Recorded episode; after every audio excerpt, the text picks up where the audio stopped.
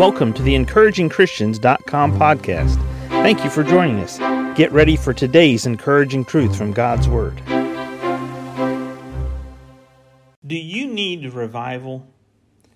Do you need revival? In James chapter 4 and verse 8, James wrote to believers, Draw nigh to God, and he will draw nigh to you. Cleanse your hands, ye sinners, and purify your hearts, ye double minded. Now, he's not talking to lost people. He's not talking about salvation. He's talking about Christians. Because the truth of the matter is, over time, unless we are staying in a constant state of revival and drawing nigh to God every single day, confessing our sins and drawing close to God and being honest and humble and transparent, then we need revival. What does the Bible say about revival? Well, God's people said this Wilt thou not revive us again, that thy people may rejoice in thee? One of the aspects that's an element with the light shined on our hearts and the things that we say and what is a reflection of our thoughts when we're not in a state of revival, we complain, we gripe, we talk about all of these things in our life, but we don't rejoice, and we don't rejoice in God. Wilt thou not revive us again, that thy, thy people may rejoice in thee? See, revival is a restoration of God's presence to his people.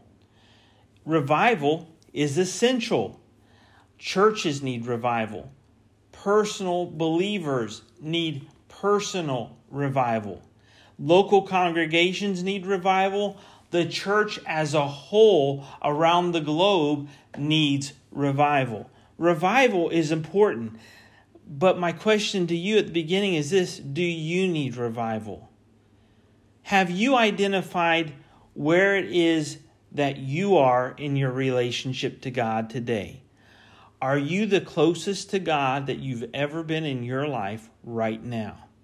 Well, if you're not, that's what revival means getting back to sensing God's presence and God's power. And that typically happens through prayer and repentance. Draw nigh to God, and He will draw nigh to you. Thank you for listening to today's podcast from encouragingchristians.com please prayerfully consider supporting our ministry. If you would go to encouragingchristians.com, you can donate to our ministry, which would help us to evangelize as many places as this podcast can go around the world, as well as the printing of gospel tracts and ministering through counsel and the ministry of the word through our website. Please prayerfully consider giving and donating to this ministry.